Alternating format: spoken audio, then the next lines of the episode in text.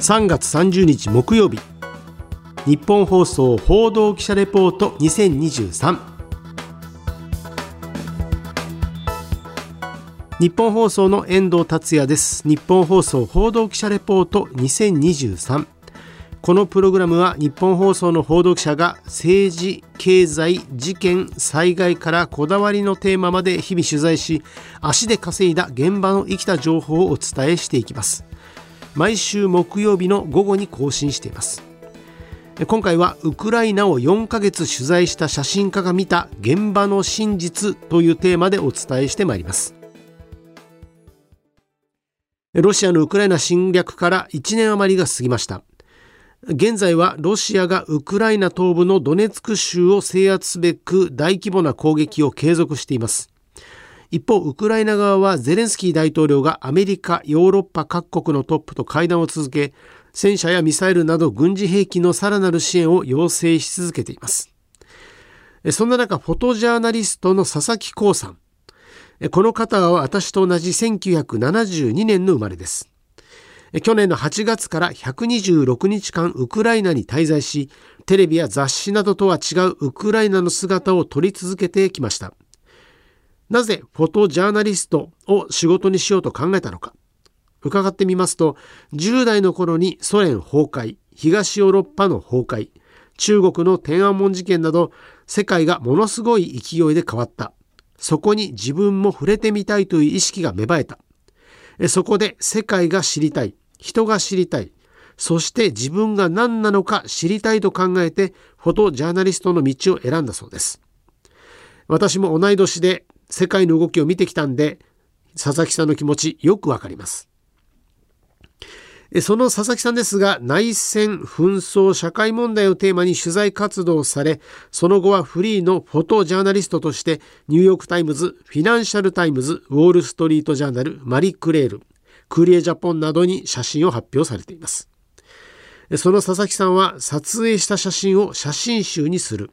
また写真展を開くという目的でご本人として初めてのクラウドファンディングを2月の下旬からスタートしました。目標は300万円。だったんですが、それを見事にクリアしました。そして新たな目標を500万円というふうに設定をしました。まずは佐々木さんにウクライナ最前線の街に行こうと考えた理由について聞いてみました。126日っていうことなんですけどそれはまあ結果的にそれだけいてしまったっていうだけで当初の予定ではそんなに長く入れないかなと思ったんですね。まあ戦争やってる場所だったりっていうのもあって普通に考えてもお金がかかるっていうのは大前提だったのではい。でもともと20年ぐらいアメリカのニューヨーク・タイムズっていう新聞社で写真撮ってたりとかまあ報道に携わっていてまあウクライナに対するロシアの侵攻があった時にまあ、これはもう大変な事態だっていういうふうな認識はまあ当然あってそれでまああの何が起きてるのかまず知りたいっていうのがありそれでまあ行ったら何かできるんじゃないのかっていうまあその時はあの何も後ろ盾がない状態で向かったので本当に一個人として何もないっていう形で現地に来ました。ウクライナにはポーランドのワルシャワまで航空機で入りそこから電車で12時間かけて首都キーウに到着したそうです。先日電撃的にウクライナを訪問した岸田総理大臣と同じ移動手段だったということなんですね。テレビの映像や新聞雑誌の写真では砲撃のシーンや街が破壊されているシーンが中心となっているんですが、実際に佐々木さんがウクライナに入った際の率直な感想はどうだったんでしょうか聞いてみました。行く前は、えー、報道で見てる、まあ、砲撃される街だったりとか燃え上がる建物だったりとか見ててひどいところなんだろうなってそれしか想像してなくて、まあ、正直やっぱり怖いんですよね。でも一方で今まで自分が経験してやってきたことってそれだけじゃないっていうのも知ってたので、まあ、怖いっていう思いがありながらもきっと大丈夫だって思ってあの、まあ、歩き始めて進んだんですね。で実際にウクライナについて、まあ、キーウとか入ってみるとびっくりしたのがすっごい綺麗なんですよ。もう建物とかも綺麗だし街は綺麗だしあのまあ本当に8月の初めだったんですけど、まあ、カフェは人でにぎわっててでレストランに人が集まってあの、まあ、みんな楽しそうにしてたりとかあの、まあ、報道で見てたイメージとは全く違う。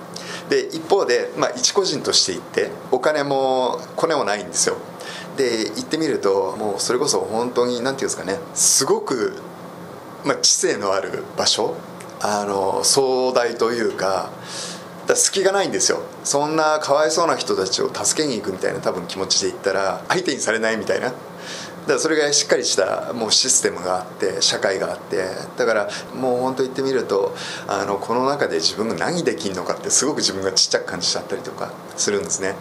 ただあのそれでも諦めずに毎日毎日こう今まで自分がやってきたこと朝起きて計画を立てて外に出て何かをする誰かに会う話聞く、まあ、そんなの相手にされないこともいっぱいあるんですけど、まあ、続けた先にあの道がどんどんつながってってあの最終的にはまあ兵士たちの塹壕までつながったっていうことだったんですね。一通りこう人に会いながら写真を撮って歩くことができたっていう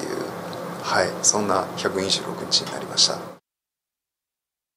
そして佐々木さんが撮影するにあたって大切にしていたことは、気をつけていたことは、そして日本との違いはあったのか聞いてみました。日本と変わんないんですよ。もう原則は全然人であるっていうことは変わらなくて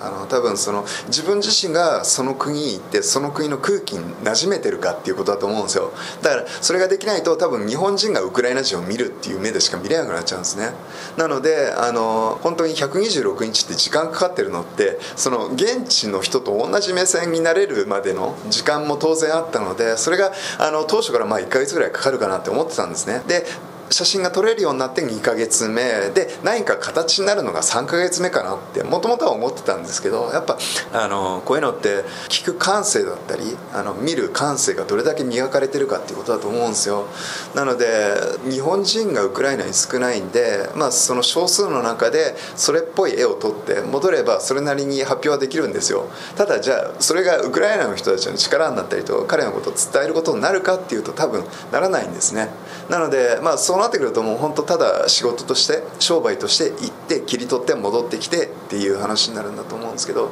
まあ、僕自身は彼らと一緒に同じ目線で寝て食べて過ごしてそんな中で写真が撮れたっていうだけのことだったので、はいまあ、そういうのを見ていただけたらなと思ってます。はい私も佐々木さんに写真集になる前の写真たくさん見せていただきました。そこには戦車の前で兵士たちが微笑んでサムズアップしているものや子供たちが笑顔で集まっているものなど全く戦争を感じない写真。で、その一方で道路にミサイルの不発弾が刺さっているシーンやドローンで撮影された上空から破壊されたビルのシーンなどそこにはウクライナの喜怒哀楽が全て詰まっているような写真で本当にウクライナのリアル、真実が私の目に飛び込んできました。佐々木さんに写真を見て感じてほしいことを伺いました。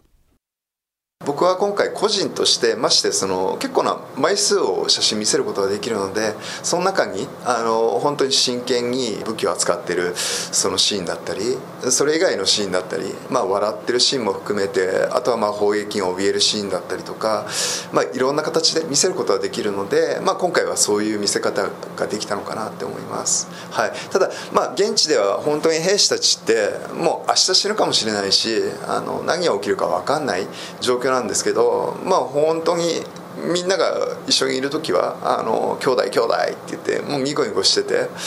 まあ、お互いにねあの気遣い合ってみたいな、まあ、本当にそんな感じですね。だからそれも僕は伝えたいっていうことの一つだったりもするので装甲車の前でサムズアップして笑ってる兵士もあのその時は笑ってるんですけど次の日の攻撃っていうのは僕は一緒に行ってて、まあ、彼らの中に何人死んで生き残ったのかっていうのは分かんないけどもう状況は圧倒的な不利の中に彼らは飛び込んでってるんで。で僕はその一緒にあの装甲車を追ってたピックアップトラックにギューヘイラといたんですけどやっぱり途中で止まって引き返したんでだ彼らがその後どうなったのかっていうのは知らないんですね。ただまあ本当にそのいろんなシーンが彼らのまあ戦争の中にあるっていうことは本当に知ってほしいしもっと身近に感じてほしいっていうのは常に思いますそしてウクライナ人の目に日本人佐々木浩さんはどう映っていたのか聞いてみました日本人大好きなんですよウクライナの人 まずアジア人がいるっていうのに気が付くんですけど「お前どっから来たの?」って言われて「日本」って言った瞬間「え？っ?」もう目の色が変わるんですよ あの日本から来たの本当とか言って。で向こうにいて僕1日に2回日本は憧れの国でいつか行ってみたい夢の国なんだって別の人から言われたことがあって。本当に日本人のこと大好きなんですよね。憧れたりとか。はいなのでまああのまあ、一方でちょっとあのなんですかねペットみたいなあの珍しいのが来たよみたいな。みんなすっごい盛り上がったりとか。そうですね。まあ日本人に対してはすごく好意的な目で見てもらってるし、まあ、そんな日本人が来てくれたっていうとみんなものすごく喜ぶんで、まあ、心強いって思ってもらえたりとかすると思います。先ほどお伝えしましたが佐々木浩さんは写真集を作り写真展を開催してたくさんの人にウクライナの現実を見て真実を感じてもらいたい。2月下旬に立ち上げたクラウドファンディングを体験してどう感じたか。なかなか大変なようです。まずクラウドファンディングなんですけど個人がやるにあたってはもう自分を全部出さなきゃいけないっていうのはそもそも。あの人に信じてもらわなきゃいけないっていうことがあるんであのあなたは誰っていうところから始まるんですね。だから今までやってきたことこれからやろうとしてることそれからどんな気持ちでいるのかっていうこと。なんかそういうのを全部その文字だったりにして書かなきゃいけないっていうのがあって。であの僕は20年25年ぐらいその写真を撮ってて今まで振り返ることはなかったんですね。まあ一つはその処理能力が低いっていうのがあってその前しか見れなかったっていうのがあったんですね。もう前に前に進むばっかりで後ろを振り返ることはなかったっていうのがあって。で今回初めてその自分が今まで歩いた道っていうのを振り返ることがあって。でましてそのまあクラウドファンディングって実際にお金をこう人が払ってくれるっていうことそれって